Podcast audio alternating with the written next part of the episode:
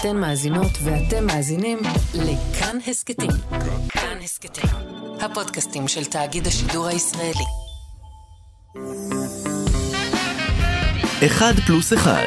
אסף ליברמן מזמין אורחים לשמוע מוזיקה ולדבר על החיים. אוקיי, נתחיל? שוט. פרק מספר 61 של ההסכת שלנו, והוא פרק, אה, לפעמים אני אומר שזה פרקים מיוחדים, אבל זה באמת פרק, אה, זה באמת פרק מיוחד. פעם ראשונה הפודקאסט ארז את עצמו, יצא מגבולות האולפן כדי להגיע אל האורחת שלנו, המיוחדת בפני עצמה. מירי אלוני, שלום. אני מעריכה את זה שבאתם עד אליי. רחוק רחוק. רחוק, רחוק רחוק ברמת אפעל, כן. מעבר להרי החושך. מה שלומך? רמת אפעל, למי שלא יודע, זה קצת לפני תל השומר. סתם ככה, בהשכלה כללית. כן, לאנשים. אוקיי, אוקיי. חשוב, גיאוגרפיה זה חשוב. כן. מה נשמע? נהדר. כן? ברוך השם, פחות רגל. יופי. פחות רגל, נדבר על הרגל. כן. מה, אז קודם כל, איפה אנחנו? ת- תמקמי את את אנחנו המאזינים. במקום ש... ששייך לרשת בתי, פעם קראו לזה בתי אבות, היום קוראים לזה דיור מוגן, והמקום הזה אה, הוא בעצם היה פעם קיבוץ, וכיף לגור פה. כן? כי זה, כי זה ממש, זה ממש לגור בקיבוץ. זה לא כמו הבתי אבות הקלאסיים, שאני לא הייתי יכולה לגור במקום כזה, שיהיה מפואר ככל שיהיה, זה לגור בבית מלון. וכמה אפשר לגור בבית מלון, לעזאזל. Mm, פה אני יוצאת לגינה, לציפורים, ברווזים, מפל. ממש, אני אומרת על המקום הזה שמי שגר כאן אה, לא צריך למות, כי גן עדן יש לו כבר פה. וואי, ממש ככה. כן, באמת, כיף פה, ממש כיף. כמה זמן את כאן בעצם? אני כאן מא- אה, כמעט שנה, שנה, מרץ, אפריל, שנה וחודש. מאז הניתוח? כלומר, מהניתוח בעצם יצאת לפה? לא, לא, לא, עברתי תקופת שיקום ארוכה. אה, נכון. היית בשיקום. בית חולים, שיקום. כן. ואחרי השיקום עברתי לכאן. לא, זה כיף, פעם ראשונה אני יוצא מהאולפן, ממש לראות אה, זה, להיות במרחב המחיה האמיתי של אדם. האורח, כן, אז בוא- בואי נתאר קצת מה מה קורה על הקירות. זה חדר אה, חי ותוסס יש לך כאן. טוב, זה, תשמע, זה לא, זה לא הבית שגרתי בו קודם, זאת אומרת, אין לי פה מקום להרבה דברים, כי זה בכל זאת אה, דיור מוגן של אה, קשישים, למרות שאני נחשבת פה בנוער העובד בגילי. אני בת 73, אז אני... אז אה, מהנוער. את בנוער, אני ממש בנוער. יש כאן כאלה שמאריכים ימים, כמו שאמרתי לך, כי זה גן עדן שאי אפשר לעזוב אותו. כן. אז uh, יש כאן, uh, אני רואה, כפופים, ויש פה המון פיליפיניות, כמו ההוא שהיה בא לכנס של הפלמ"ח ואמר, אני לא זוכר שהיו כל כך הרבה פיליפינים בפלמ"ח. אז קצת על הקירות, מה זה, מה זה הציור הזה נגיד? זה ציורים שקיבלתי מת, מתנות. אני, אני, אני חיה ממתנות, מה אני אגיד לך. ציירו, מישהי שציירה אותי כאילו, וזה ציור של מישהי שמנגנת ב... זה בעצם לא כינור, זה ויולה, מהמם. קצת יותר גדול מהכינור. וכל מיני תעודות הוקרה מהשנה האחרונה, כי כל, כל הדברים האחרים שלי ארוזים באיזה מחסן בתל אביב. אה, זה, זה ציור של, זה בעצם פסל מוזר, שציירת פיסלה שתי נעליים. אז אני, שאני עכשיו נועלת רק נעל אחת, אבל אם אני קונה נעליים אני צריכה לשלם על שתיהן. זה לא פייר. אז, אז הפסל הזה של הציור של הפסל של הנעליים זה במודעות ל- למצבך? לא, לא, לא, היא ציירה את זה, אני חושבת, עוד לפני שעברתי את הניתוח.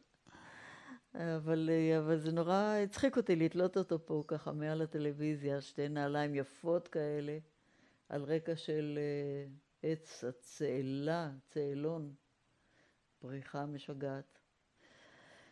כאן בפינה כן. אתה רואה, בפינה הזאת, כאן, פה, אה, זה המרצדס, אני קוראת לו. כן. זה.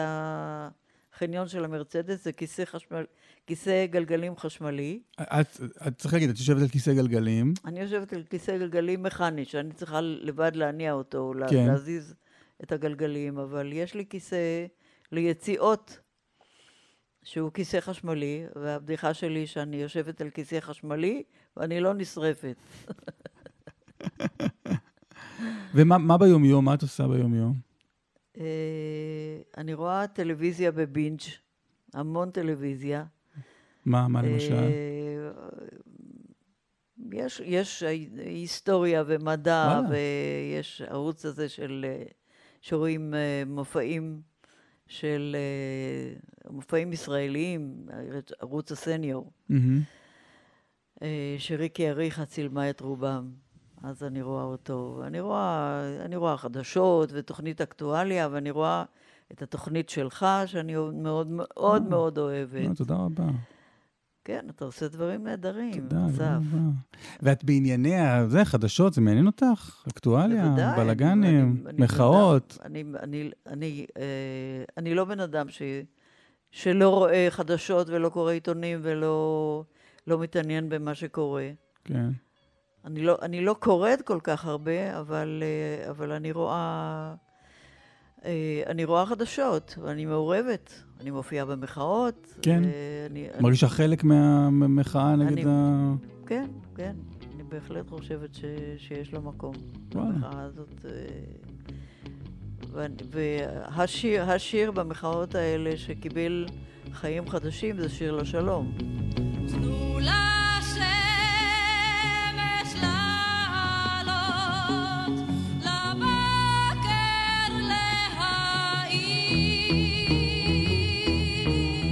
כמה גלגולים השיר הזה עבר, אה? כן.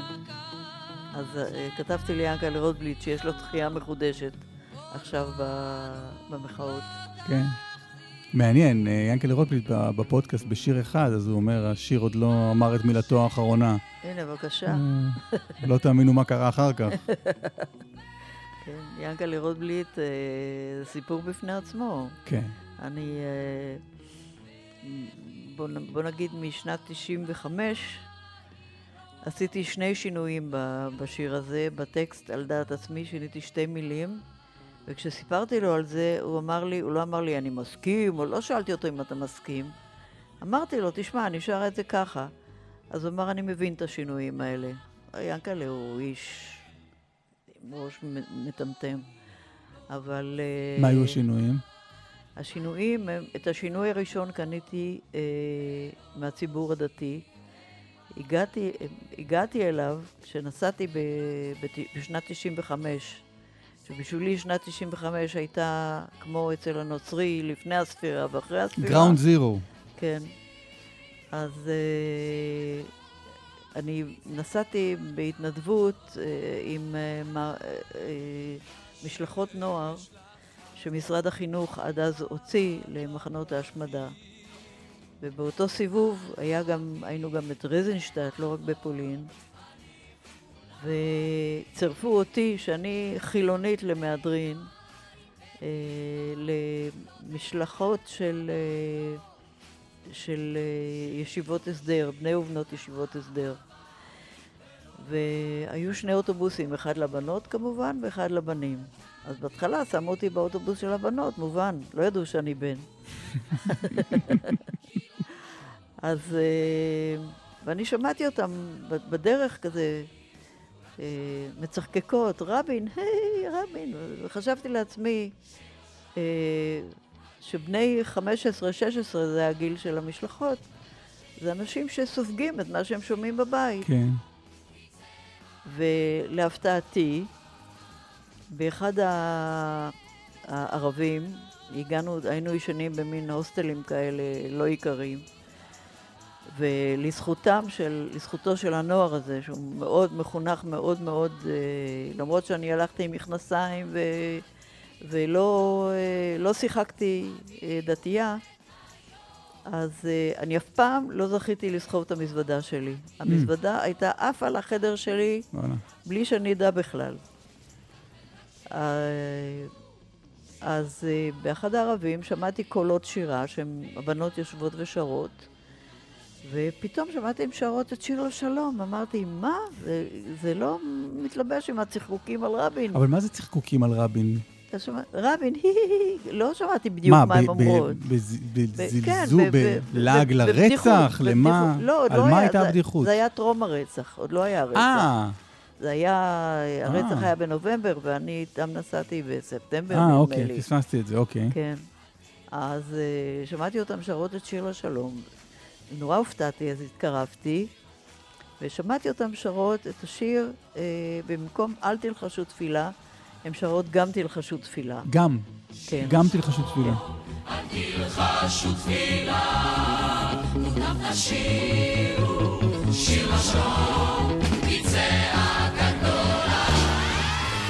אני אמרתי להם, תשמעו, אני אה, חייבת להסביר לכם שמי שכתב את זה, קודם כל זה היה אד...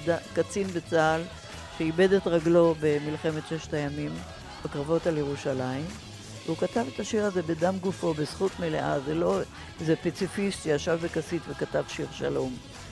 הוא אה, שילם כמעט בחייו. וכשהוא כתב אל תלחשו תפילה, הוא לא התכוון לא להתפלל, לא נגד התפילה. הוא כתב שירו שיר לשלום בצעקה גדולה. זאת אומרת, זה הלחישה לעומת ה... הצעקה. הוא דרש צעקה. אז הם אמרו לי, כן, אנחנו מבינות את זה, אבל אנחנו, כ- כאנשים דתיים, אנחנו לא יכולים לשיר את השיר הזה ככה. ואני אמרתי, אם, אם הציבור שלכם שר את השיר הזה, אם בשינוי הזה, אני מאמצת אותו. ומאותו ערב אני שרה את זה, גם תלחשו תפילה במקום אל תלחשו תפילה. ועברו אה, ספטמבר, אוקטובר, נובמבר, כמעט חודשיים, והייתה העצרת הזאת בכיכר, ורבין נרצח. ששם את שרה את הגרסה המקורית, נכון? את שמה- שרה שמה, אל כן. תלחשו תפילה. שם, אני, אני לא זוכרת, אני לא זוכרת איך, אתה, אתה יודע מה? התקלת אותי עכשיו, אוקיי. אני לא זוכרת אם שרתי גם או על. אוקיי. אמ, ומאז הרצח לא יכולתי לשיר אה, הניחו להולכים. Mm, כי הרגשתי שרבין הקריב את חייו על מזבח רצונו לעשות שלום. ואסור להניח לזה. כן, אז אה, שיניתי לזכרו את ההולכים, וככה אני שרה גם תלחשו תפילה וזכרו את ההולכים, והשינוי הזה התקבל כמו שריפה בקוצים, זאת אומרת, הרי אין כמעט משפחה שהיא לא שכולה בארץ, כן. שהשכול לא נגע בה באיזושהי צורה, ו... ואנשים ממש מוחאים לי כפיים על השינוי הזה. זה- מה זה אומר אבל שרצח רבין בשבילך זה כמו לפני הספירה ואחרי הספירה? אוי, זה לא רק בשבילי, אני חושבת שהרצח הזה, הרצח הזה חשף את השבר הסורי-אפריקאי ש, שהיה פה לפני אלפי שנים, וחשף את הקרע ואת השבר בעם שלנו. אבל גם בחיים הוא- שלך הוא הפרטיים? הוציא אותו לאור. גם בחיים שלך הפרטיים? די, די, די.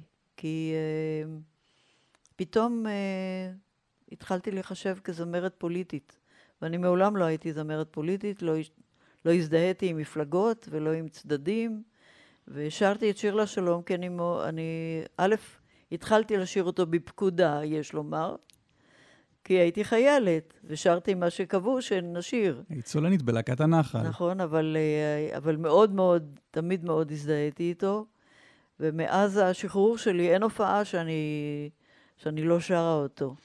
הייתה לי הופעה בפרוזדור ירושלים, ולפניי אה, דיברה על זכותנו ההיסטורית בארץ ישראל אה, איזו עורכת דין דתייה, אני לא זוכרת את שמה כרגע,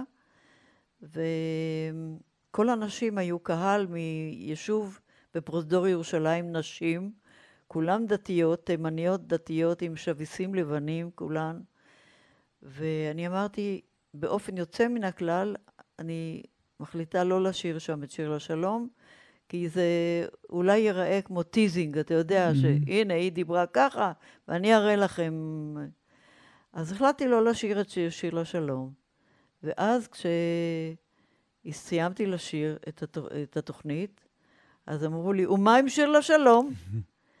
אז אמרתי, אם אתן מבקשות, אני אשאיר לכם אותו ברצון. אה, כך שהשיר הזה, אני שרה אותו תמיד, תמיד, כן. עשרות שנים. אה, אבל מה, מהרגע של הרצח, של העצרת אה, בכיכר מלכי ישראל, כן לשלום ולא לאלימות, כן. אז מה זאת אומרת, מה זה אומר שמשייכים אותך כזמרת פוליטית? תראה, אה, הפסיקו להזמין אותי להופעות, פשוט. אה, כי... כי... אה, כן, זה היה ממש מהנקודה הזאת, כלומר שאת אומרת, כן, שם כן. הפסיקו להזמין אותי? לא הזמינו אותי להופעות. לא, אפילו קיב- בקיבוצים, לא הזמינו אותי. וזה... שמוליק, אה, זכרו לברכה, בן בעלך, זוגי, הגדיר, הגדיר אותו, הגדיר את זה נכון. הוא אמר, את הפכת לפלקט הזיכרון של הערב Mm. הזה. ובדרך כלל כשעושים אירוע ומזמינים זמר, אז זה אירוע שמח בדרך כלל, ובכלל יש פה, כ- אנחנו חדשות לבקרים, כל רגע, כמו שנעמי שמר אמרה, או, או סקנדל, או פסטיבל, למי יש כוח עוד פעם להיזכר בלילה הטראומטי הזה? אז כלומר, זה לא שהפכת זמרת פוליטית, זה שכאילו מן הפכת להיות סמל ללילה הנורא ההוא. ולרצח. ו... כן. ו... וכשכבר הזמינו אותי להופעה. באיזה מקום, ב- ביום העצמאות אחר כך, אז uh, אמרו, אבל אנחנו מבקשים שהיא לא תהיה פוליטית. מה פתאום? אני שרה פוליטית, אני שרה לשיר את זה כמו להיות ירדן, והבן יכיר לי אפרים. והאחזות הנחל בסיני. ואחזות הנחל בסיני, מה... אני לא זמרת פוליטית לעזאזל, מה האחזות הנחל? בסיני, אם זה פוליטי, זה כבר פוליטי קצת אולי לצד השני דווקא, אבל... כן. החזירו את השיר הזה. לא, את סיני החזירו, אבל כן. השיר לא. כן. אבל ההחלטה, אבל בכל זאת הייתה, זה, זה כן, אני חושב על הלילה ההוא, 4 בנובמבר, לפני שאנחנו יודעים מה קרה שם, כן. ההליכה לעצרת של תמיכה בשלום בממשלת רבין, זה לא היה אקט כן. פוליטי? של הזדהות עם מחנה פוליטי מסוים? תראה, זאת הייתה, הכותרת של העצרת הזאת הייתה כן לשלום, לא לאלימות. ואנחנו, אה, שמוליק ואני, כל אותה שנה אה, ראינו בחדשות את הרדיפה הזאת אחרי רבין, וה, והאוטובוסים שהגיעו, אז עוד לא היה מקובל להפגין על יד הבית, אבל על יד הבית שלו, אה, על יד הבית של הפוליטיקאים, על יד הבית שלו הגיעו אוטובוסים מאורגנים מ, אה, ממה שקראנו השטחים, ופשוט אה, ירדו לחייו.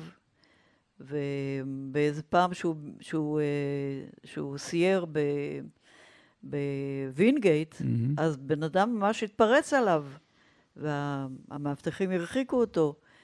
וזה היה, היה מאוד מקומם. אה, אנחנו לא, אני- לא אני ולא שמוליק היינו שמאלנים, אנחנו תמיד, לא היינו ימניים. היינו בעד השלום. גם, אה, תראה, בכל פשרה, גם בין בני זוג שמתפשרים, צריך לוותר. אז, אה, אז אנחנו היינו בעד, בעד השלום, בעד פשרות.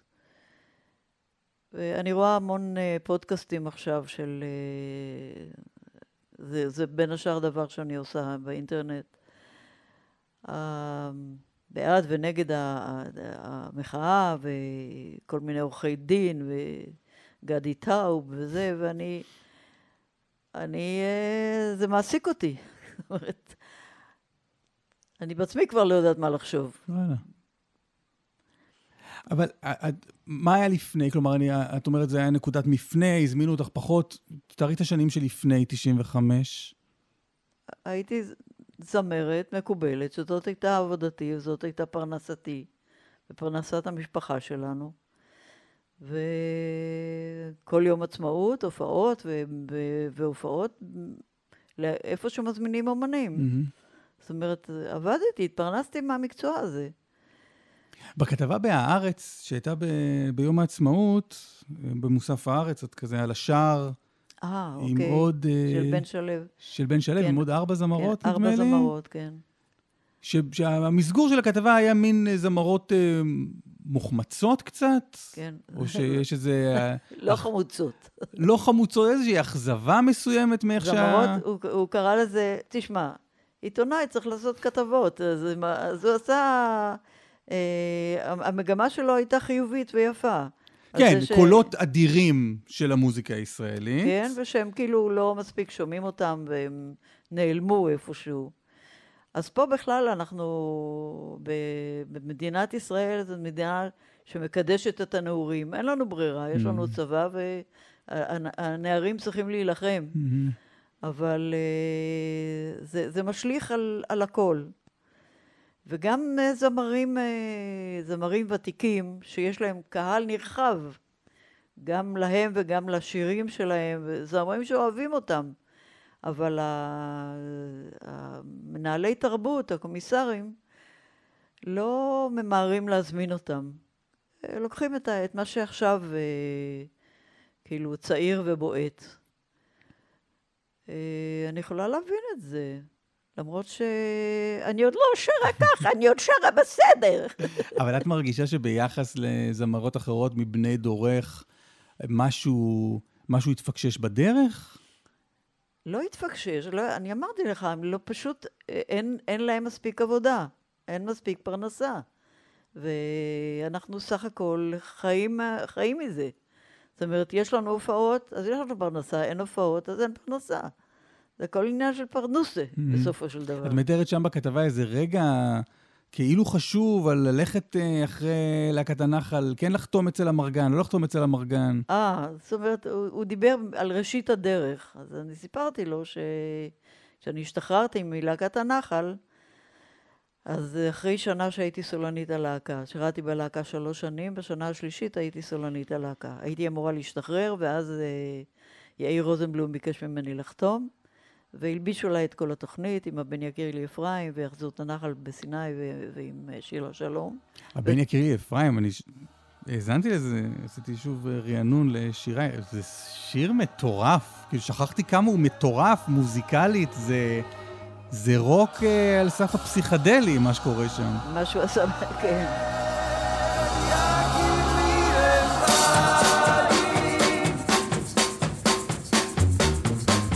הייתה תוכנית רדיו דור ראומי עוד, של אה, דליה גוטמן, והיא אה, פנתה ל- ליאיר, כנראה הציעה לו של- לקחת אה, קטע שהוא קטע חזנות בעצם, ולעשות אותו בעיבוד רוקיסטי, בעיבוד מודרני. והוא הביא לנו את, ה, את, ה, את הקטע הזה, והוא היה המום מזה שאני מכירה את השיר. כן, כי אבי, יוסף אלוני, היה חובב גדול של חזנות, זה בת מהבית עם זה. כן? אז uh, הכרתי את השיר הזה מילדות, בביצוע המקורי של כן. משפחת מלבסקי. וזה בשבילי הייתה ממש סגירת מעגל לשיר אותו. אה, אני שרה אותו עד היום. הבן הבן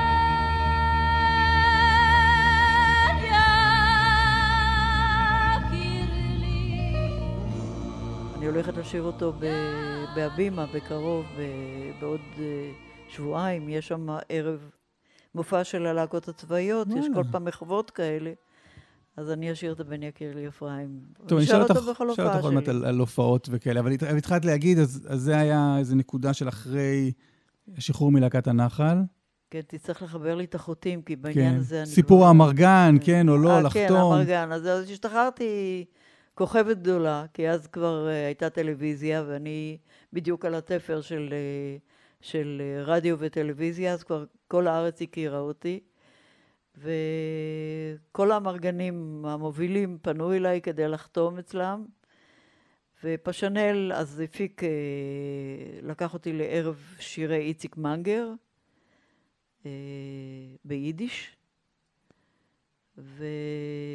ואחרי זה הוא עשה את הג'מבו, זה היה ספקטקל ענק, מופע מוזיקלי ענק, אה, עם רקדנים ובמה ענקית מפוארת, וזה היה להיט גדול, עם כל השירים של הלהקות הצבאיות. ו... למה אני אמרתי זאת? אני כבר לא זוכרת מדוע.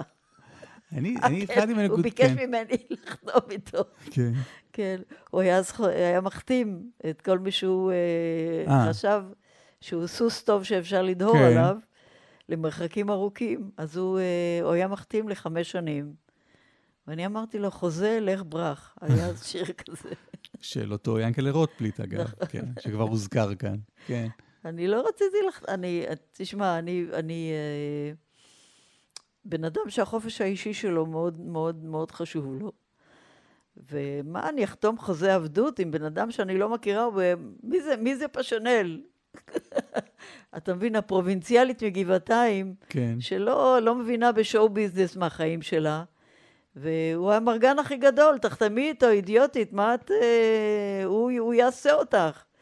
אז אה, לא חתמתי איתו, ו... ואז הוא אה, לקח אחרים ובנה אותם. רבקה זוהר, שלישיית כל שוקולד מנטה מסטיק, כוורת. כוורת זה קצת יותר מאוחר, כעבור שנתיים, כי הם צעירים ממני קצת. אמנם היינו יחד בלהקה עם כוורת. כן.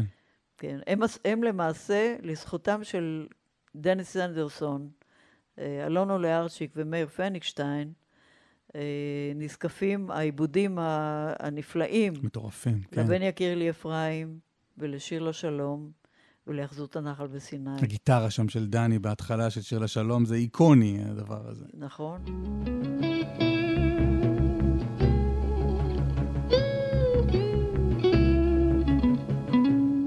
וגם הפתיחה שלו ל... לבן יקיר לי אפרים, שאני אני רק עכשיו ראיתי אותו בפוסטקאט של קוטנר, אז שמעתי שהיה, שהיה לו רקע, היה, היה משהו גם אה, דתי חסידי במשפחה שלו, זאת אומרת, זה לא היה זר לו. כן. כי אה, שאתה חושב מאיפה זה הגיע לו, כל הפתיחה הזאת, ה... טנה, טנה.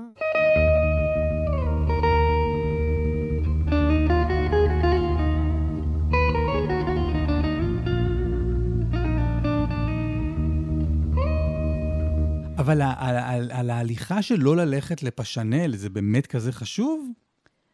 אז, אז זה היה חשוב, זאת, זאת הייתה, היום אני יודעת שזאת הייתה שגיאה. זאת הייתה שגיאה. כי- מתי, מתי הבנת שזו שגיאה? אה, לא, אני, אני בכלל אה, לא...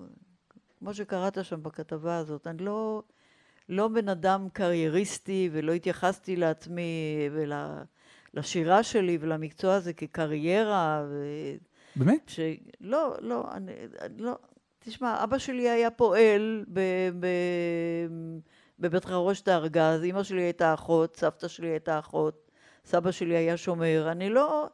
גב... גרתי בגבעתיים הפועלית. זאת אומרת, זו מלאכה. היינו אני זמרת, זו אני- המלאכה כן, שלי. אני לא... אה, אפילו... לא, לא, לא חשבתי על קריירות. לא, לא היה לי... Mm. אני לא בן אדם קרייריסטי. אני ידעתי שאני רוצה במה, אוקיי, רציתי להמשיך לשיר ולהופיע. אבל לא הבנתי ש... לא הבנתי את העניין הזה של מי מושך בחוטים. Mm. את ה... את ה... אני והיית צריכה פשנל כזה שימשוך בשבילך בחוטים. נכון, הייתי, הייתי צריכה, אה, כי פשנל עובדה שהוא הוא בנה, הוא בנה את אה, רבקה זוהר, הוא עשה את שוקולד בן דמאסטיק, הוא עשה את כוורת, אה, הוא עשה את הקששים. הוא, הוא, הוא, הם היו פרויקטים שלו. זה המרגן, זה התפקיד של המרגן. הוא, הוא מריץ את הזמר, הוא, הוא אה, בונה בשבילו דברים, ו, וככה הזמר נשאר בחיים. אבל uh, אני לא חתמתי איתו, אבל...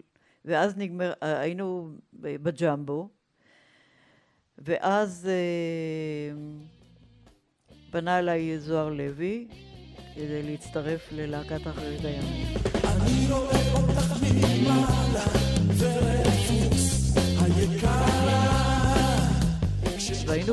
ב- בעיצומו של השלאגר של הלהיט אה, ג'מבו, כל העולם בו, ואני רציתי לעבור, ללכת לאחרית הימים.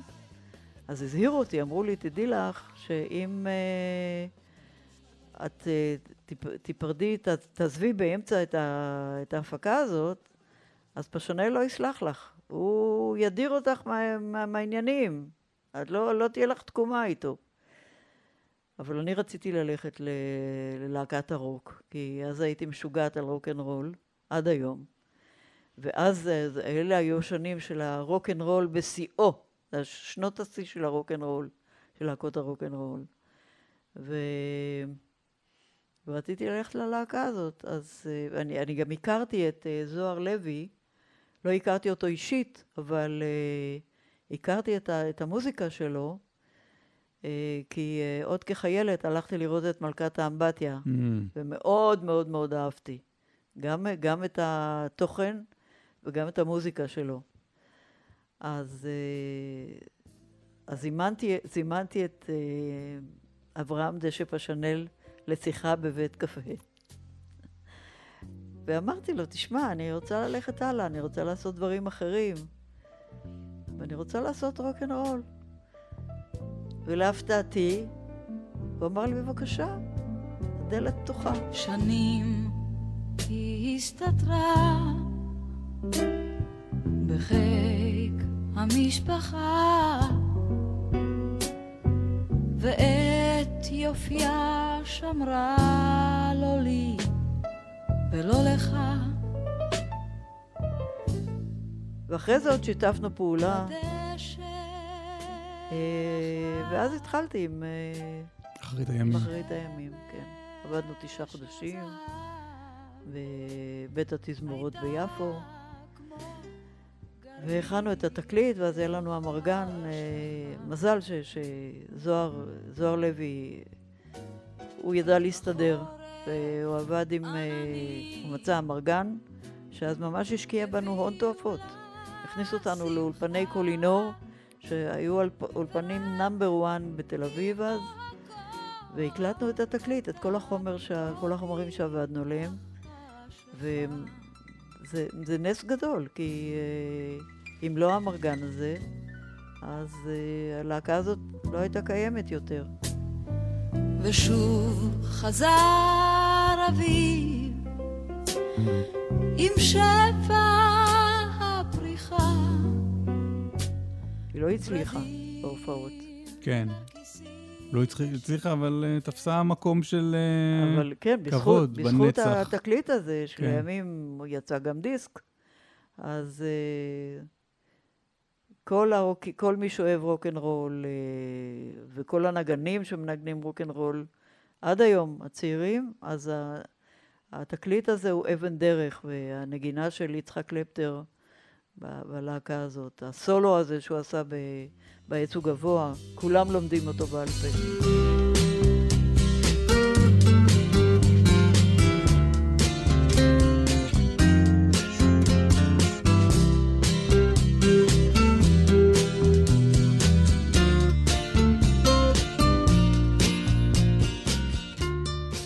כמו שאומרים על ולווט אנדרגאונד. לא הרבה שמעו בזמן אמת, אבל כל מי ששמע הלך והקים להקה אחר כך.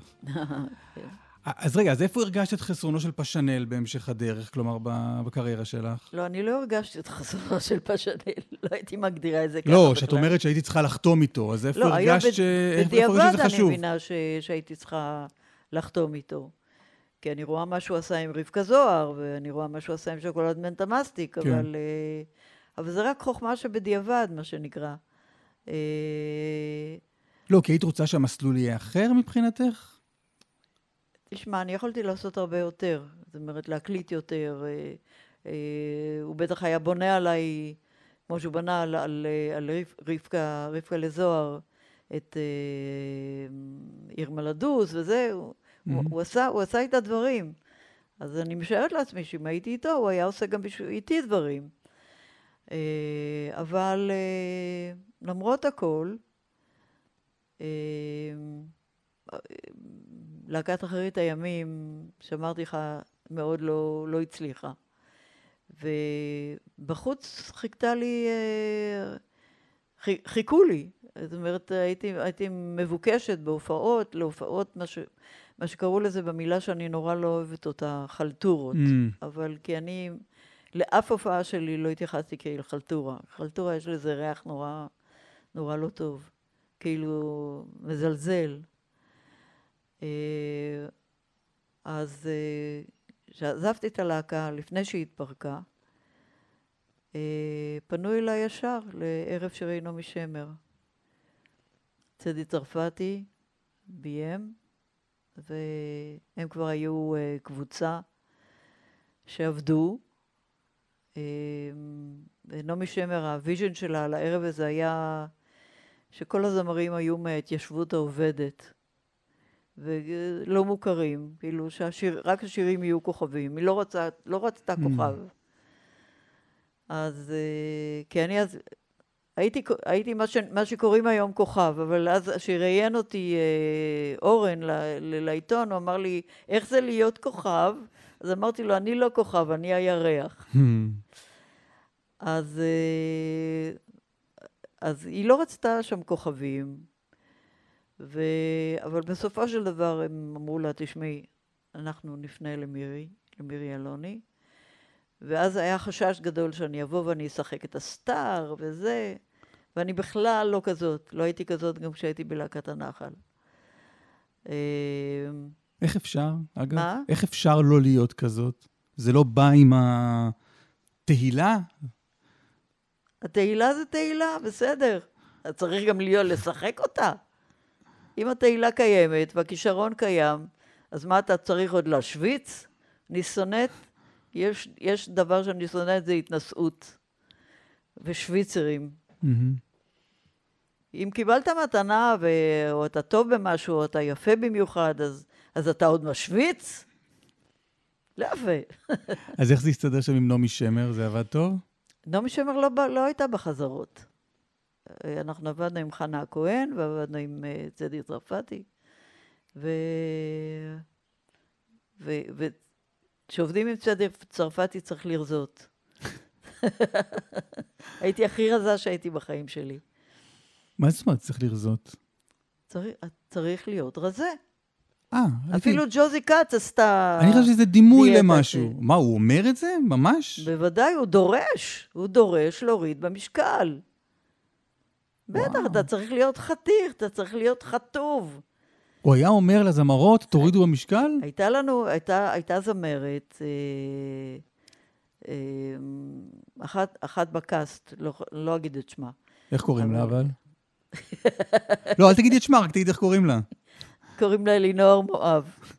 והיא הייתה, היא הייתה יותר שמנה ממני. אני לא הייתי כזאת שמנה אז, אבל uh, תמיד היה לי קצת עודף. לא כמו היום. Uh, אז uh, היא ממש הייתה, הייתה, היא חייתה על מים. על מה, על, לחם צר ומים לחץ. אבל זה בעקבות מה שהוא, מה שצדי אמר מה לה? שהוא דרש, כן, כי נעמי, נעמי שמר נורא רצתה, היא הייתה חברה של נעמי שמר. זמרת טובה. היא רצה, נעמי רצתה אותה ב, ב, בהרכב.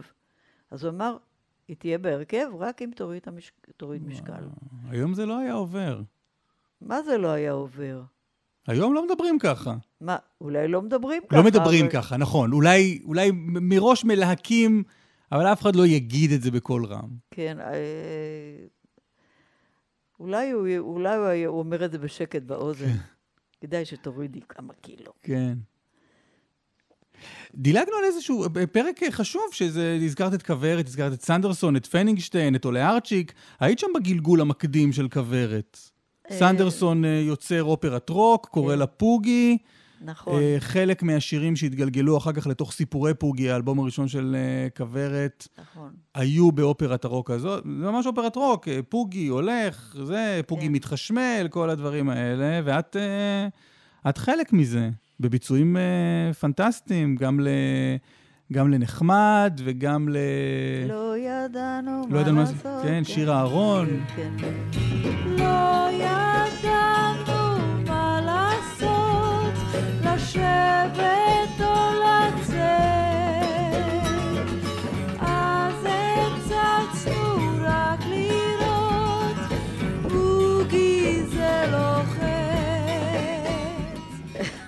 רק ל- לפני כמה שנים יצא המארז שלהם, של נדמה לי חמישה או ארבעה או חמישה דיסקים, כן. אז הדיסק הראשון, זה ההקלטה הראשונית שהוא עשה לסיפורי פוגי, הוא קרא לזה אופרת רוק, אה, ואז גיליתי את הדמות שלי, שזו הייתה אה, יונה פיפו, יושבת ראש אנשי הארון. אז הוא לא אמר לי, הוא לא הסביר לי מה הוא עושה וזה, הוא שאל אותי אם אני מוכנה לבוא לשיר. יונה פיפו, השם הזה גם נכנס ל...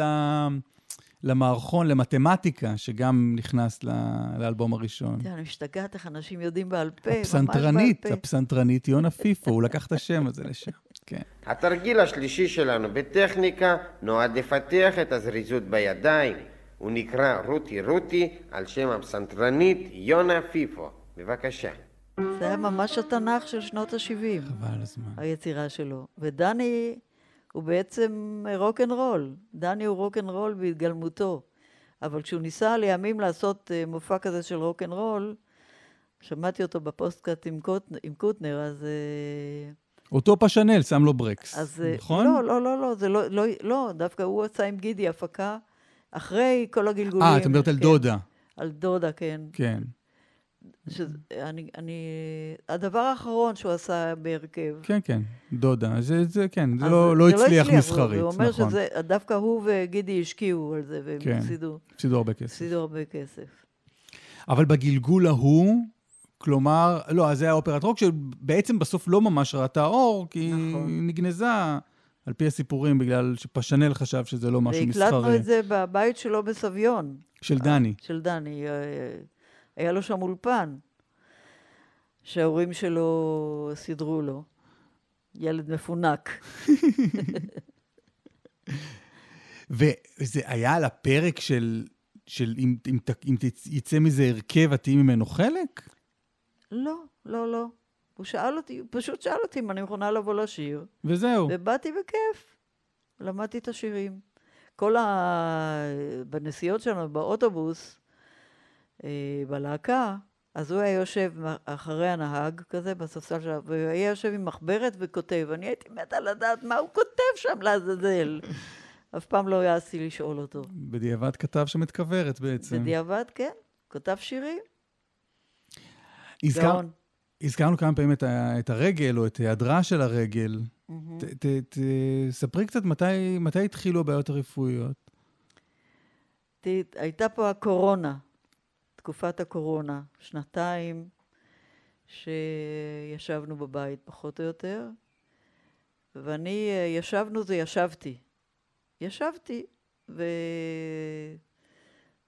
מול הטלוויזיה או מול המחשב, ולא עשיתי הרבה פעילות אה, גופנית, ונהייתה לי בצקת בשתי הרגליים, איזו הצטברות נוזלים. בשוקיים, בחלק גר- התחתון של הרגליים. גרת אז בתל אביב? כן. ובצקת זה דבר נורא מגרד. וגירדתי עד שנוצר שם פצע, וואו. והפצע הזה התחיל להזדהם. ואז בדיוק פנה אליי שוקי וגנר להופיע אה, באחד התפקידים הראשיים במחזמר שהוא עשה, שנקרא התחנה. והוא אמר לי, לא, זה תפקיד רק את צריכה לעשות אותו. והיה חלום שלי כבר לעשות, להשתתף באיזה מחזמר. אז אה, היה לי כבר הפצע הזה ברגל, וה- והבעיות עם, ה, עם הרגליים, אבל אה, הוא קיבל אותי ככה. הוא אה, לא הפריע לו. אולי כן הפריע לו, אבל הוא לא, הוא לא ויתר עליי. ואני כבר אז הייתי חתומה אה, עם סוכנת, כי עד אז, עד, עד, עד אותה שנה לא הייתה לי סוכנת. עד לקורונה לא הייתה לך סוכנת בכל הקריירה הארוכה שלך. כן. וואו. לא, אבל אה, אה, שמוליק בעלך היה קצת הסוכן שלך, לא? אה, כן, הוא לא, הוא לא, זה לא התאים לו, לא התאים לו. הוא היה, הוא היה צריך, הייתי צריכה להסתפק בניהול האומנותי שלו. Mm. כי בזה הוא היה אלוף, והוא בעצמו בוגר אוניברסיטת ניו יורק, הנה פה אתה רואה את התעודה שלו על נכון. הקיר. New York University, ו- School of Arts, שמואל אומני. אז הוא, אה, והוא גם שיחק, תיאטר פרוגרם, כן. כן. הוא שיחק שם בלינקולן סנטר Repertory Theater, בהצגות עם אל פצ'ינו ועם ג'סיקה טנדי, ו... והוא הבין תיאטרון והבין במה, והוא מאוד מאוד... הוא עשה לי, הוא עשה לי, כשהכרתי אותו, טוב, אנחנו פותחים פרק חדש. כן, אז אנחנו נחזור אחר כך לקורונה אוקיי. וההשתלשלות הבריאותית. אוקיי. את- אה, להישאר בזה. כן, כן, אוקיי. כן. אז אה, כשהכרתי אותו, אז אה, הוא אמר לי, שלא תחשבי שאני אסחוב לך את הגיטרה. תשכחי מזה. אבל אז הוא ראה אותי בהופעה, כי הוא, בשנים שאני אה, דרך כוכבי, מה שנקרא, אז אה, הוא היה, הוא היה בארצות הברית, הוא היה שם חמש וחצי שנים, והוא בגר את האוניברסיטה ושיחק בלינקולן סנטר, והתיאטרון הרפרטוארי הניו יורקי הכי, הכי חשוב. אה, מחזות ששיחק בהם אל פצ'ינו, וזה לא סיפור, כי יש לי את התוכניה. מהמם. ומחזה אחר ששיחקה ג'סיקה טנדי, שלימים זכתה באוסקר. אה, ו... אז הוא לא, הוא, לא, הוא לא ידע מי אני, הוא לא הכיר אותי כזמרת. אה, ואז הוא אמר לי שלא תחשבי שאני לך את הגיטרה. ואז הוא ראה אותי בהופעה, איפה הופעתי? במועדון אה, לא קליף, מועדון אה, קרוון ביפו, ככה לפני ואחרי הסטריפטיז. הייתי, הייתי רואה אותה מפזרת את הטו, מפדרת את הטוסיק שלה בפודרה שירי ורוד. אז אה, הוא ראה, אותי, הוא ראה אותי בהופעה במקום הזה והשתגע. אמר לי, אחרי ההופעה, מצאת לך סוחב גיטרות חדש. וואלה. ו- ומאותו רגע הוא אמר לי, תשמעי, את צריכה לעשות תקליט, את צריכה להקליט שירים חדשים, זה לא ככה. ו... והוא התחיל, אה, בזכותו, התחלתי ביחד איתו לאסוף שירים לתקליט, שהפקנו לבד, אה, בכספים שלו ומהכספים שאני הרווחתי, אבל בעיקר מהכסף שלו. אה, שהוא לא היה עשיר גדול, אבל היה לו קצת איזה בדג'ט קטן שהשאירה לו הגרושה הקודמת. מהמם. ו... ו... ו... ו... ו... ו... ו... ו... ו... ו... והוא התחיל ללוות אותי בכל ההופעות ו... ולעזור לי בנושא של, אה, של הקריירה, מה שנקרא. ולזכותו אה, נזקף התקליט שהוצאתי אז בסופו של דבר ב-86 או 7, אה, שנקרא טיפה אהבה, שרק בשביל אחד השירים הכי גדולים שהיו שם, היה שווה לעשות את התקליט הזה.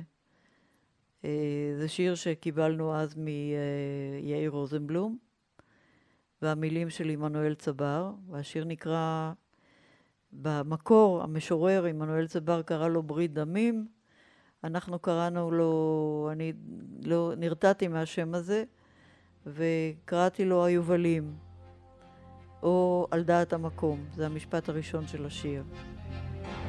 וככה אנשים מכירים אותו. על דעת המקום, על דעת הקהל, רכבנו סופה וגם סער. בוטחים, אל תשלח ידך אל הנער. והשיר הזה הוא שיר שכול ושיר זיכרון מצמרר. אחד הגדולים שנכתבו פה. ממש. וזה שיר ששמולי קומני הוציא אותו לאור, לזכותו ייאמר. ובישיבה של מעלה ובישיבה של מטה עוד זה מדבר וזה בא. הוא אמר לי, את צריכה לשיר את השיר הזה לזכר כל החברים שלי שנפלו בצנחנים ובמאה ואחד, ובכלל, לזכר כל הנופלים. והיו שם עוד שירים, היה שם כמו האמונה למשל, שאז אה, אה, השתתף בקדם אירוויזיון באותה שנה. מי שנפשו פתוחה ומי שנפשו קשורה עוד, מי שרוח בו והוא עוד בדרכו. האירוויזיון זה היה... זה- זה- זה היה בקדם אירוויזיון. כן, אבל להגיע לאירוויזיון זה היה איזה מטרה. אנחנו משמיעים את הפודקאסט הזה בשבוע שבו האירוויזיון אה, מתקיים. זה מה- השתתפת פעמיים בקדם אירוויזיון, אם אני זוכר נכון. בקדם אירוויזיון. בקדם אירוויזון, כן. כן. להגיע לאירוויזון זה היה איזה מטרה שלך? תראה, אני אף פעם, תראה, בשביל להגיע במקצוע הזה, אתה צריך פוש. פושרי, או מישהו שדוחף אותך, או שאתה דוחף בעצמך. עם המרפקים והציפורניים וכל מה שאפשר. ולקום ו- מוקדם בבוקר, ולהיות מאוד אמביציוזי ומאוד אסרטיבי. כל הדברים האלה שאני לא. את לא. לא, אני לא. אני קיבלתי מתנה, את הגרון שלי, שאני קוראת לו או סקסופון או סטרדיווריוס, מה שתבחר, וקיבלתי מתנה ואני שרה. את החלט ציפור קולה. זהו. ולשיר בקדם אירוויזיון זה לא היה מספיק. אני לא, אני, תשמע, אני לא אה, שאפתי או... דבר, אני, אני בן אדם שחי עם מה שקורה לו. דברים הגיע, הגיעו תמיד עד אליי. מהמם. הכל, כל מה שעשיתי בחיים הגיע עד אליי. אף פעם לא דחפתי ולא יזמתי, ו... שמוליק היה מנהל אומנותי כן. מוצלח מאוד, בתור המרגן זה זמר לא... אורגן היה גרוע. זה לא מה שהיא הוא צריכה. ביחסי, הרי המרגן, בייחוד בתל אביב, אם אתה לא מדבר פולנית, אז אל תהיה שמה. אז, אה, והוא הוא, הוא, הוא חיפאי במקור, והוא אה, ומעין חרוד, והוא אידיאליסט, קיבוצניק, אה, הוא לא מהדור, הוא לא, הוא לא מדבר פולנית. מה זה גם לא אומר? יידיש. מה זה אומר בפועל? וזה אומר שהוא לא ידע להסתדר עם אנשים. הוא, כשהוא התרגז, שמעו את זה. הוא, לא, הוא לא השאיר את זה בפנים. ו... וזה לא, זה לא עשה טוב. כלומר, אה, זה לא עזר לטאלנטית שלו. לא, ממש לא. אבל הוא נלחם בשבילי הרבה. נלחם. כי זה מה שהוא יודע לעשות, הוא לוחם. הוא נפטר אה, בשנה שעברה. הוא, אה, הוא נפטר לפני פחות משנה ביוני, ומכיוון שההבדל הגילאי בינינו הוא כמעט 16 שנה, אז uh, בשנים האחרונות אני כבר הייתי, ה, הייתי הפיליפינית שלו. Mm. אני, אני, אמר, אני אמרתי לכולם שיש לו פיליפינית מפולניה. זה אני. אמרו לי, כן? אמרתי, כן, אני.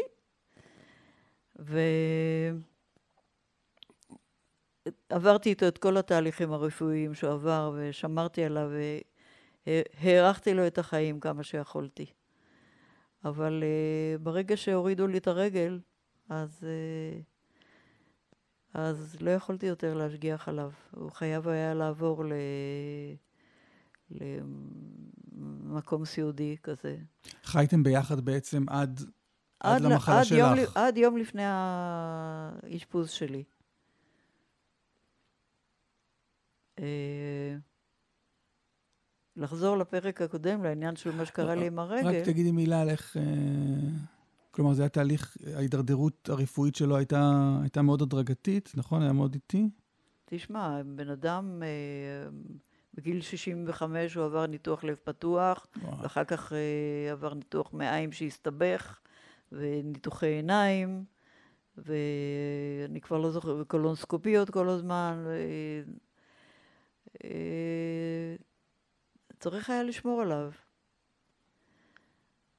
אבל אה, הוא נפטר בגיל אה, כמעט 87, כמעט הגיע ל-87. והוא היה, מה, מה היה כשאת עברת לכאן, מה כבר היה מצבו? הוא כבר היה במצב אה, חלוש. כשהוא הגיע לדיור המוגן ההוא הסיעודי, הוא היה עדיין, הוא היה עדיין אה, צלול, אבל השמיעה שלו כבר נורא נחלשה, והמקומות האלה אסור, אסור להגיע אליהם. תשמיע את זה בשידור. זה, זה פסק דין מוות, המקומות האלה. כי יש לך כביכול טיפול סיעודי, ו... ומאכילים אותך, ורוחצים אותך, ו... אבל אין שם, אה, זה לא משהו מסור מהלב. מהמם. אין מישהו שצמוד אליך. והיה לו מאוד קשה שם, בדידות, וכל האנשים מסביבו סיעודיים, אז אה, הם מדברים ללמפה, מהמם. אין חברה, אין עם מי לדבר. וואו. והוא היה נורא, הוא, הוא אה, בניגוד אליי דווקא נורא, היה אדם מאוד חברותי וזקוק לחברה, ו, ו, וזקוק לחברה בעיקר בשביל להצ... להשמיע את עצמו, כן, שתבין. שיהיו מאזינים. אבל היו לו הוא ידע לספר סיפורים והיו לו המון. ואת לא... את לא צריכה חברה? לא ממש. באמת? אני, אה, אני קראתי פעם ראיון עם אה, אסתר עופרים, שאמרה שהמפגש שלה עם קהל זה כשהיא על הבמה וה... והקהל באולם. ככה את אוהבת לראות אותם. אני, אני, אני, אני די דומה לה מהבחינה הזאת. לא מפריע לי להיות לבד, כי יש, היום בכלל יש, אה, יש דברים מעניינים בטלוויזיה, יש מחשב. אני יכולה לשקוע במחשב ולעבור מדבר לדבר לדבר, לשחות באוקיינוס. מי צריך אנשים, את אומרת? צריך, אתה רואה אותם גם, אתה גם רואה אותם באינטרנט. אבל בכל זאת, אני מניח שה- שה- שהפרידה הסופית משמוליק הייתה הייתה קשה. וואה, אני, אני כל השנה הזאת אה, ליוויתי אותו כמה שיכולתי, כי אני פה ב, ברמת אפעל, והוא היה בכפר סבא, והיום אני, בגלל הכיסא הגלגלים, אני מתנייעת עם רכב מונגש, מה שנקרא. אה, אני חושבת שמונגש זה, זה מילה לא נכונה בעברית, צריך להגיד נגיש, לא? נגיש? אוקיי. אז אה, הייתי נוסעת אליו פעם בשבוע ומביאה לו את כל ה... את המגנומים שהוא אהב לאכול, Mm. ופלאפל, ו... ומיץ תפוזים טבעי.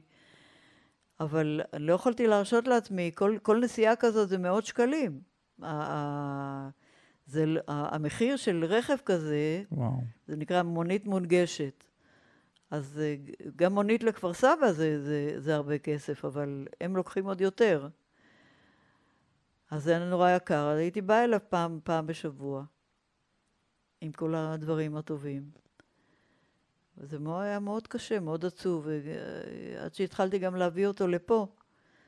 אה, אבל אני פה לא, לא יכולה שהוא יישאר כאן, כי אני לא במצב של להרים אותו, הוא כבר. הוא כבר, הוא כבר נורא נחלש. מהמם. אז, אה, אז לא, לא יכולתי ממש לטפל בו. וזה היה מאוד, זה היה מאוד עצוב, אבל ב, ב, בשבועיים האחרונים שלו, שהוא התאשפז בבית חולים, מהבית חולים הזה לבית חולים הזה, אז הייתי, ישבתי על ידו כל הזמן. עד, עד שהוא נפטר, הייתי ממש לידו. הוא נפטר בתל השומר. הייתי על ידו עד הרגע האחרון. אבל אה, תראה, הנר, הנר, אני, מאז שהוא נפטר, יש פה נר נשמה שברגע שהוא כבה אני מדליקה נר חדש. וואו. ולא יודע, זה כאילו, זה כאילו הרגשה ש... ואני מברכת אותו ל... לעילוי נשמתו בגן עדן, אפילו שאני לא בן אדם כזה מאמין, אבל אם יש, אז שהוא יהיה שם. מהמם.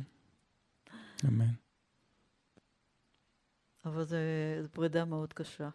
פרידה, זה אחרי 40 שנה שהיינו יחד. זה חבר, חבר לחיים. מאוד קשה.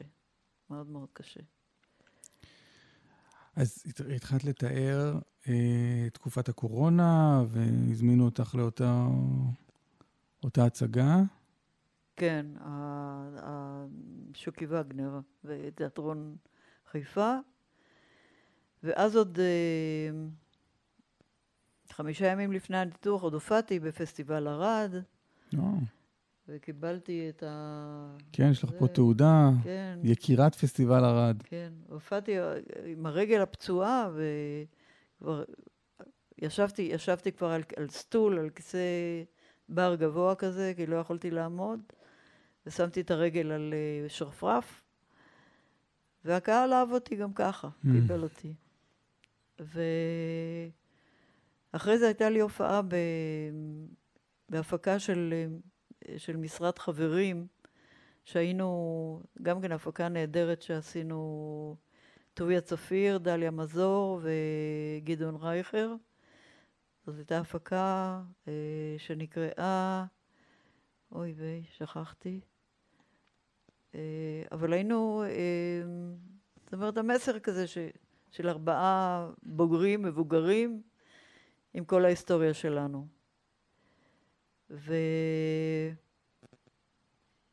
ואז הייתה לנו הופעה ביום, אה, ביום שבת. ההופעה בפסטיבל ערד הייתה יום חמישי, בשבת הייתה לנו הופעה עם חברים, בהפקה הזאת שאני אומרת לך. הצעירים לנצח זה נקרא. ו... וכנראה שהחיידק הזה שתקף אותי, בלבל לי את הראש. ובשבת, זה היה בשבת, אה, דופקים לי בדלת, והפסנתרן שלי, מקסים סבטלוב, שאני עובדת איתו כבר למעלה מ-20 שנה, אז אה, אני שומעת אותו, מירי, מה קורה? איפה את? למה את לא יורדת להצעה? אז אמרתי לו, מקסים, היום יום שישי, זה מה, זה מחר. אז הוא אומר לי, מירי, היום שבת. אמרתי לו, מה? ו- ו- ורצתי איך שהייתי לבושה ל- לרכב, וכשהגעתי לשם אז האמרגן כבר uh, ראה שאני לא, לא, לא, לא במצב של להופיע, החזיר אותי הביתה, וקראו מהר לזמרת אחרת שתחליף אותי באותו ערב. מאיזה בחינה לא במצב של להופיע? הוא ראה שאני לא, שאני, שאני מבולבלת, שאני לא בכושר. אני גם הייתי לבושה בבגד הזה של הבית. יצאתי איך שאני. כן. ו... ו... ולמחרת הייתה צריכה להיות להופעה ב... אה, בגולן, ב... נו, איך קוראים לעיר? קצרין? קצרין, בקצרין. ועוד עוד, אה, בדרך לערד צלצלתי לאילנה ראדה. ואמרתי לה, שמי, אני ב... ביום ראשון בקצרין, וזה יהיה לי לכבוד אם תבואי להופעה. אני רוצה להקדיש לך שיר. והיא אמרה, כן, בחפץ לב אני אבוא. ואותו שבוע הייתה צריכה להיות פרזנטציה אה, של ההפקה אה, של המחזמר של פסטיבל, של אה, תיאטרון חיפה. הייתה צריכה להיות פרזנטציה לעיתונות, לתקשורת. ואני ביום ראשון כבר הרגשתי שאני לקצרין לא אוכל להגיע. וצלצלתי להודיע להם שאני לא יכולה לבוא. ו... כי מה הרגשת? זה, זה היה סביב הרגל? כן, מה... כן, כן. הרגשתי לא טוב. וביום שני צלצלתי לדנה ליטווין, זאת שחתמתי איתה, סוכנת, ואמרתי לה, תשמעי, דנה, תעשי לי טובה, תתקשרי לתיאטרון ותגידי להם שידחו את הפרזנטציה, כי אני לא יכולה לעמוד על הרגל. וואו. היא אמרה לי, מירי, את עכשיו לבית חולים, והיא הצילה לי את החיים. היא צלצלה לתיאטרון, ואמרה להם, אה, תשלחו למירי מהר אמבולנס. הגיע אליי אמבולנס ולקחו אותי, כבר לא דרכתי על הרגל, לקחו, הרימו אותי על הידיים לכיסא, לאלונקה, ולקחו אותי לבית חולים. שם ראו אותי אורתופדים, ראו את הרגל, לקחו אותי לאיזה צילום, ולמחרת, אה, אחר הצהריים כזה, אה, אמרו לי, את צריכה, אמרו לי, את צריכה לרדת לניתוח, אנחנו צריכים לנתח לך את הרגל. חשבתי שהם יפתחו את הרגל, ינקו את הזיהום, יראו מה יש וזה, ויסגרו.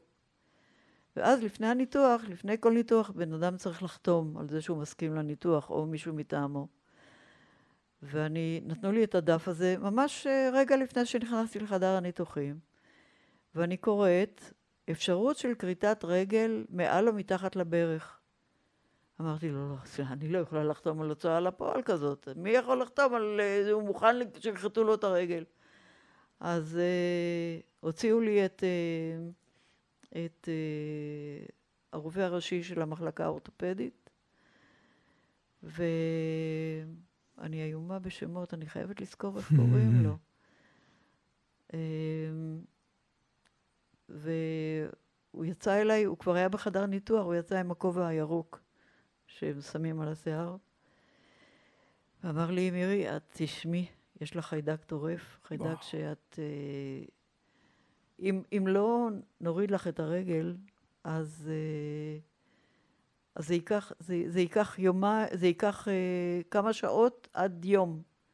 וברגע שההרעלה הזאת תציף את הגוף, אנחנו לא נוכל להציל אותך. וואו. אז חתמתי. וואו. ואחרי שנתיים, אחרי שעתיים לא הייתה לי רגל. יצאתי עם הגדם הזה, עם מיליון תחבשות. ואז התחילו להלעיט אותי במורפיום. עכשיו, במורפיום, מורפיום זה, זה סאטלה לא נורמלית, אתה לא מחובר לגוף בכלל, אתה לא יודע מה קורה איתך.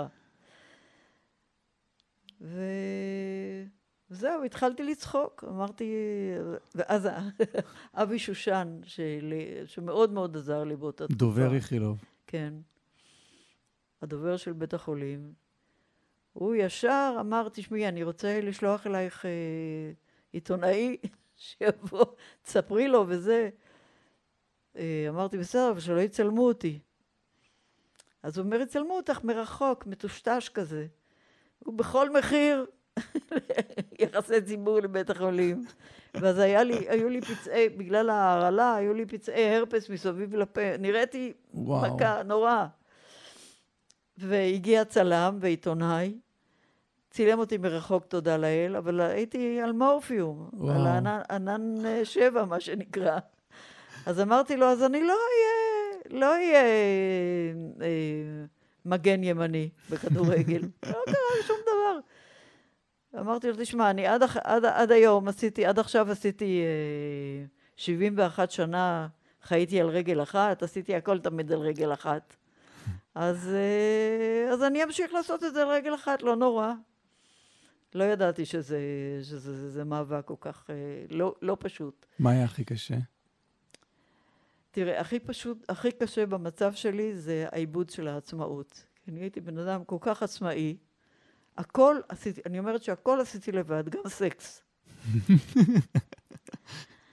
ואת המופע שלי בנחלה... אה, נחלת בנימין. נחל, נחלת בנימין, כן. יותר נכון, כיכר מגן דוד. אל תגידו לי שוק הכרמל, כי בשוק הכרמל אני לא הייתי מופיעה. אני הופעתי בכניסה לנחלת בנימין, בכיכר מגן דוד.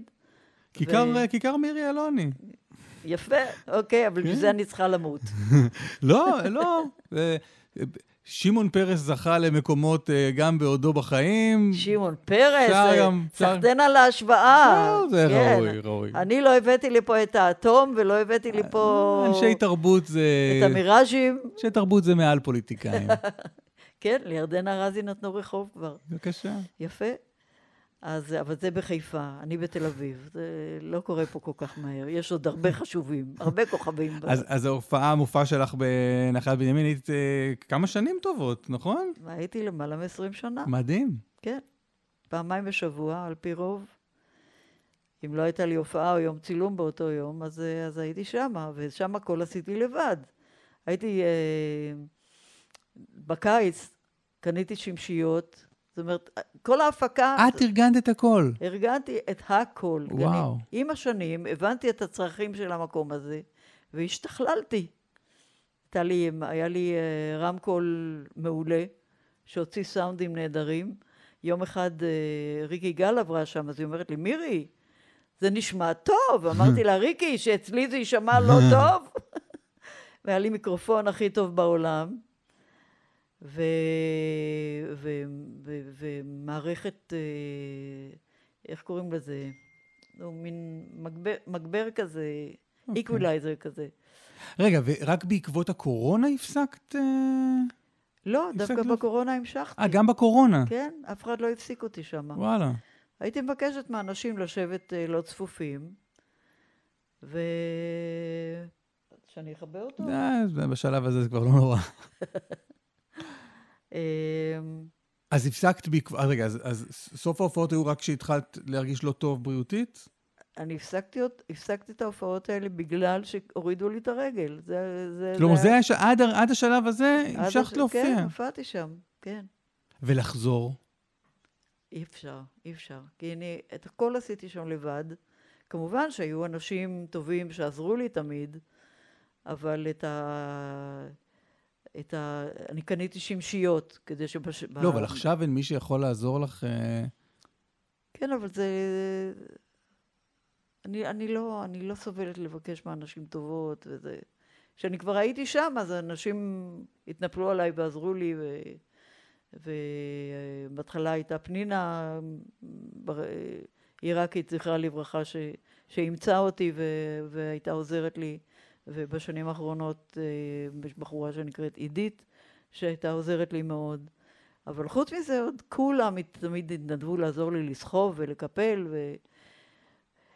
אמ, אבל ההתנעה תמיד הייתה שלך. בטח, אני, אה, אם הייתי צריכה לקום ולעשות משהו, לא הייתה בעיה. זה לא, היום אני רק יושבת, אני לא יכולה לקום פתאום.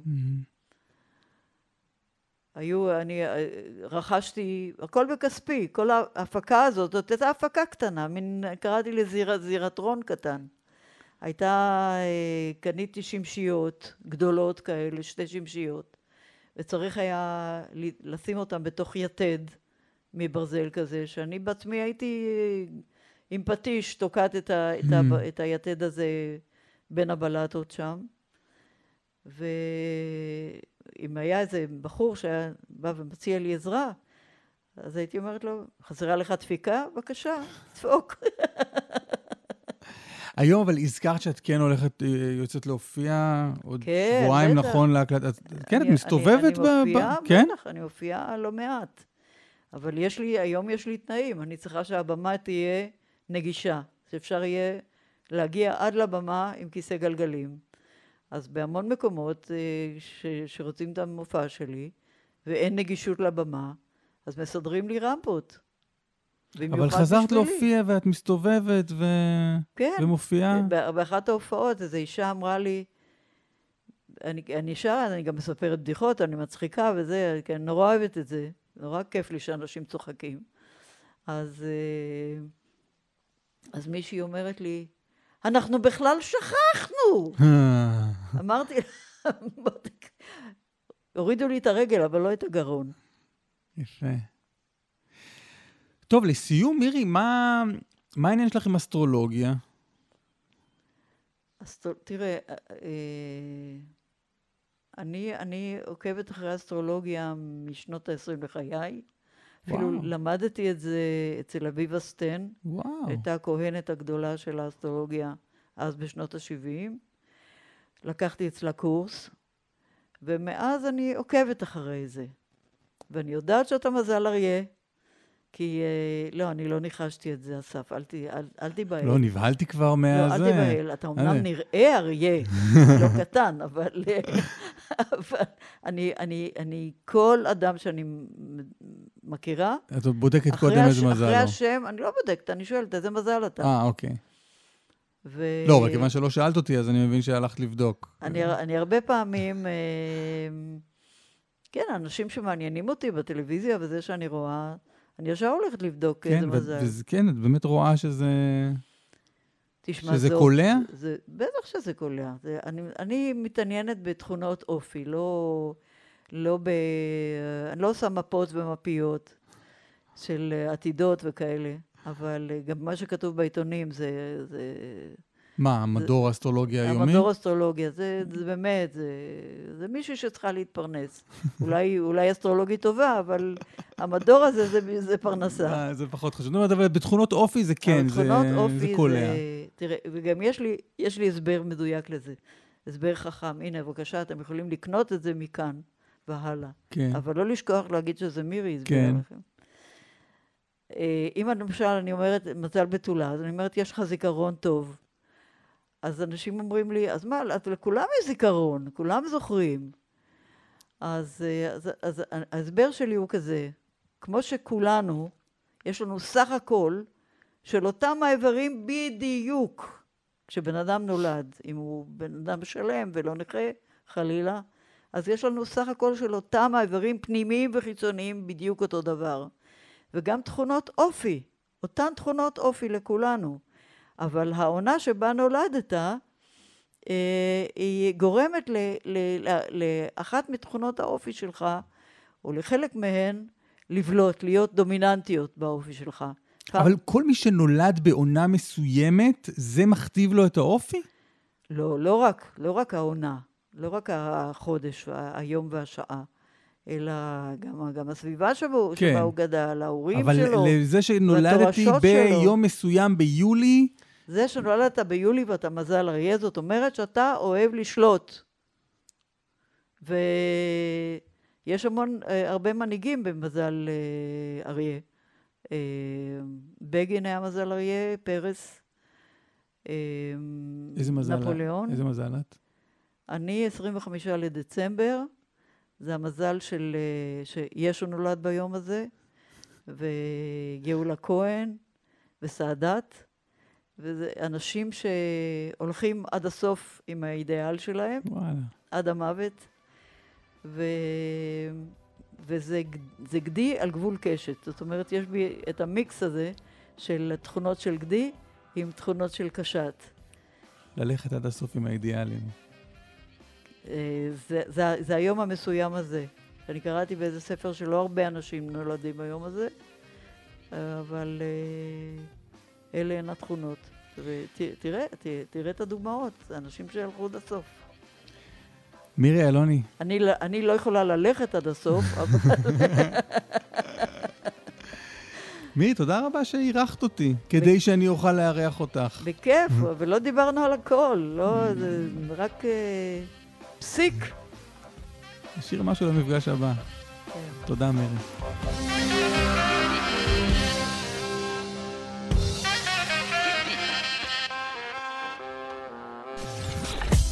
אתן מאזינות ואתם מאזינים לכאן הסכתים.